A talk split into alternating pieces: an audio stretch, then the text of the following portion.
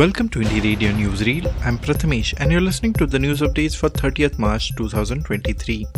Here are the international news updates for today. Dozens killed in blaze on Philippines ferry. At least 28 people have been killed and 230 rescued after a passenger ferry caught fire in the Philippines. The blaze began in the ship's air conditioned cabins on Wednesday night, but it is unclear how, officials said. Among the dead were at least three children, including a six month old baby. Officials said the number of people missing was uncertain because an exact passenger count was not known. Just 205 were listed on a manifest. The Philippines Coast Guard said search and rescue operations were ongoing and there were no signs of overloading on the ship. Bolsonaro back in Brazil after self imposed exile. Brazil's ex president Jair Bolsonaro has returned from his self imposed exile in the United States. The far right former leader landed in the capital Brasilia on a commercial flight from Florida, where he spent the past three months. Supporters draped in Brazil's flag shouted legend, but the former leader was led out by a side exit. It is the first time he is back in his home country since his supporters stormed Congress on 8 January. He faces an investigation into whether he incited the rioters. The current Brazilian President Lula narrowly beat Bolsonaro in a presidential runoff on 30th October 2022. Russia arrests US journalist on spying charge. A US journalist working for the Wall Street Journal has been formally arrested in Russia and accused of spying. Ivan Gershkovich, an experienced Russian reporter, was working in Yekaterinburg at the time of his detention. The Wall Street Journal said it was deeply concerned for his safety and vehemently denied the allegations against him. The Kremlin claimed the reporter had been caught red handed.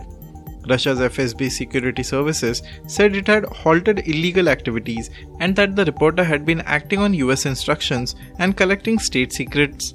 Hours later, the security service took him to Lefortovo district court in Moscow for his formal arrest. The court ordered his detention until 29th May. Now to the national news stories. At least 11 killed as roof of well collapses at Indore temple.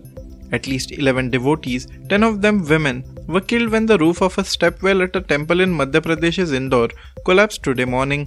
Among the 19 rescued alive, some are said to be in critical condition. The victims were part of a crowd that had gathered at the Sri Beleshwar Mahadev Jhulelal temple in Indore's Patel Nagar area for Ramnavami celebrations. The roof of the stepwell that also served as the temple floor was made of concrete slabs supported by iron rods, caved in due to the combined weight of too many devotees.